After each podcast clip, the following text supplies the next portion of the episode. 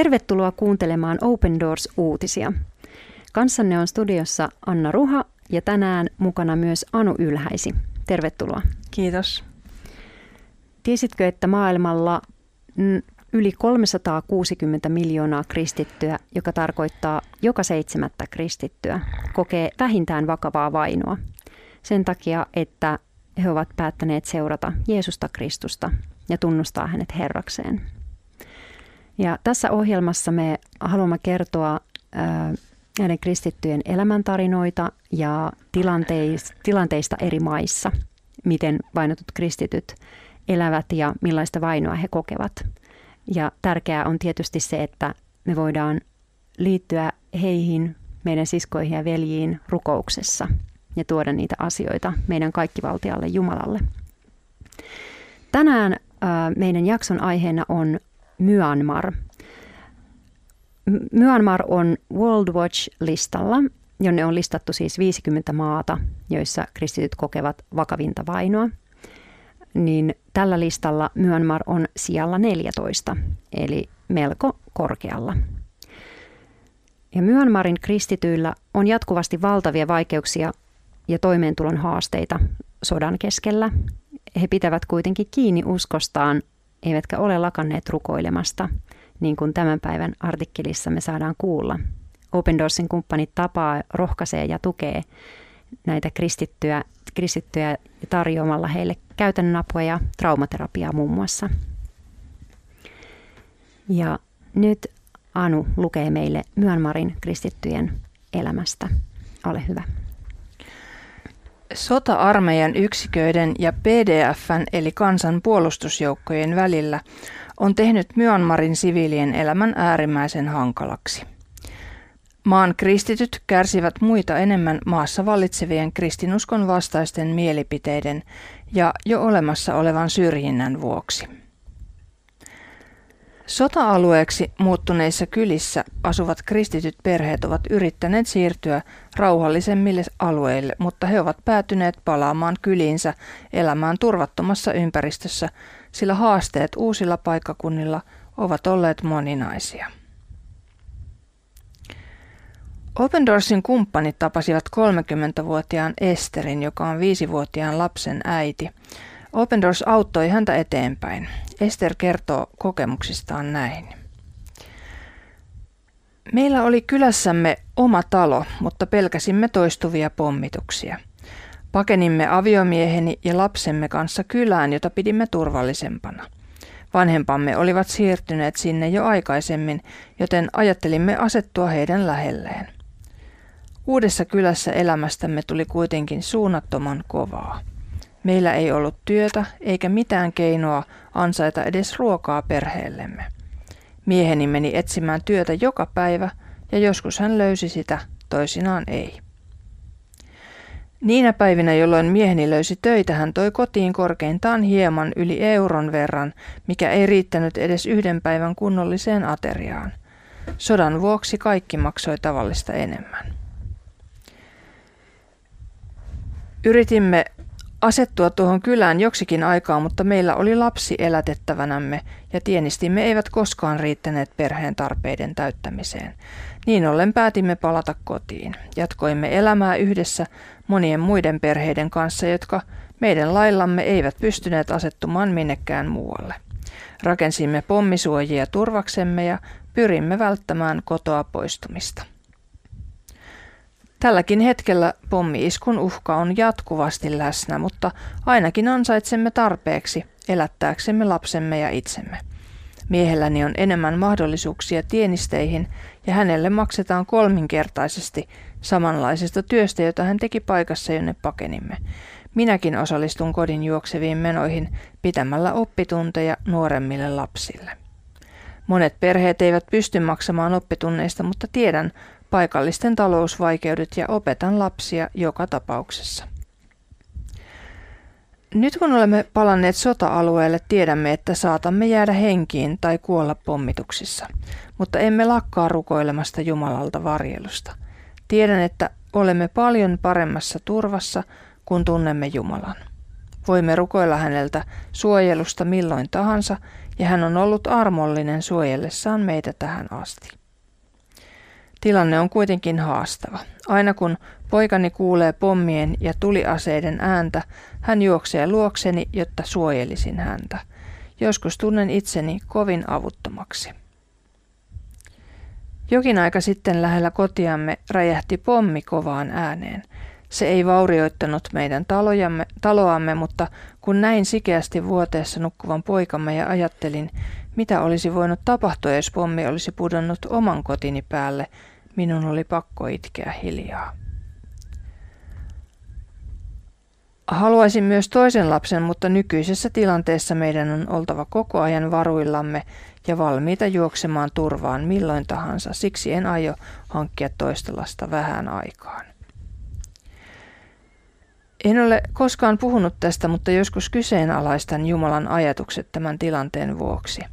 Tiedän kuitenkin, että Jumalalla on suunnitelmia. Uskon, että hän on näiden olosuhteiden kautta tehnyt meistä nöyrempiä ja riippuvaisempia hänestä.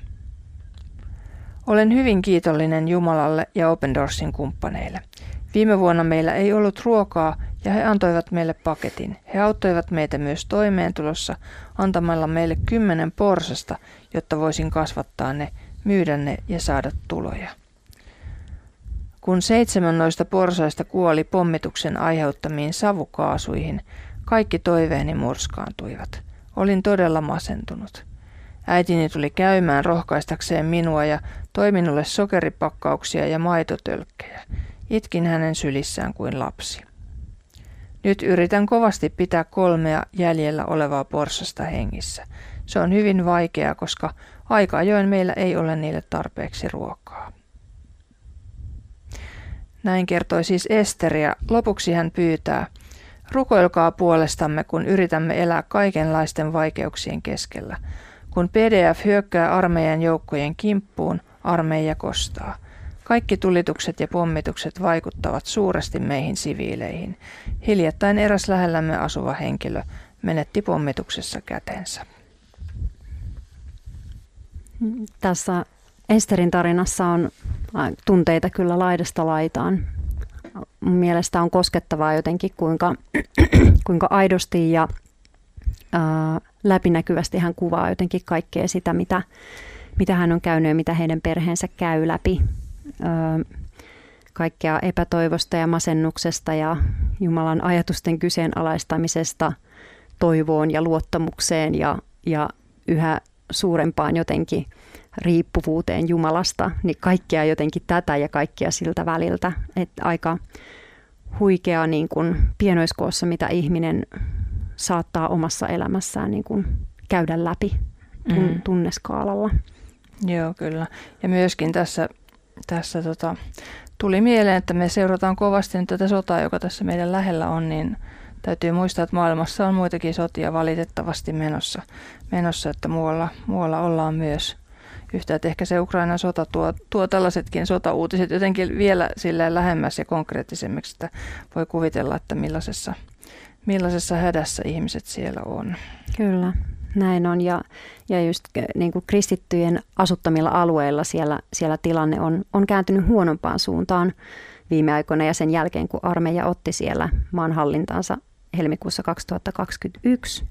Ja nämä taistelut on kiihtynyt siellä koko maassa ja kristitty vähemmistö kohtaa sen ikävimmät seuraukset, että totta kai koko maa kärsii ja kansa kärsii hyvin laajasti tästä, tästä sodasta, eikä kristit ole siinä ainoita, mutta tämmöisenä vähemmistönä, jo, jolla ei ole niin, niin hyvin turvattuja oikeuksia, niin tietysti kaikki nämä asiat heihin iskee vielä kovemmin, eli on, ovat, ovat vielä haavoittuvammassa asemassa siinä.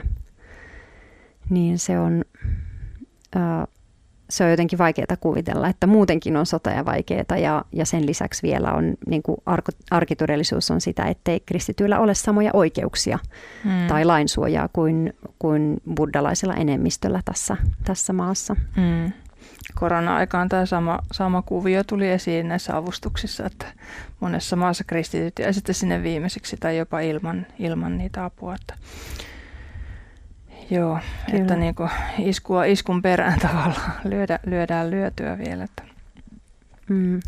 Joo. Näin on erittäin haastavaa niissä olosuhteissa olla ja, ja myös kristityksi kääntyneet ö, Myanmarissa, niin he, he kohtaa sitten näiden niin kuin buddhalaismuslimi- tai, tai heimoperheidensä vainoa vielä niin kuin perheen taholta, että, että sekin tässä nyt kerrottiin Esteristä ja hänen, hänen perheestään, että, että siinä hänellä, hänellä ei itsellään niin kuin perheen taholta ole, ole kerrottu, että olisi ää, se suurin vainon, vainon lähde, mutta näin myös usein Myanmarissa on kristittyjen kohdalla. Heitä saattaa niin kuin eristää siitä yhteisön elämästä ja, ja, ja yhteisöt, jotka haluaa pysytellä erityisesti puhtaasti buddalaisina, niin, niin he sitten yhteisönä haluaa tehdä kristittyjen perheiden elämät niin kuin mahdottomaksi sillä omalla alueellaan. Että sodan takia he saattaa olla, että he yrittää vaihtaa paikkaa ja etsiä sieltä toimeentuloa, niin kuin tässä Esterin tarinassa kuvattiin, ja se ei aina ole todellakaan helppoa. Mm. Ihan niin kuin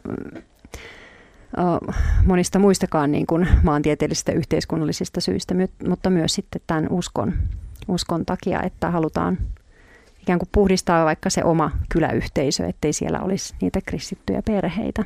Että se tuo vielä siihen tietysti lisää haasteita. Mm.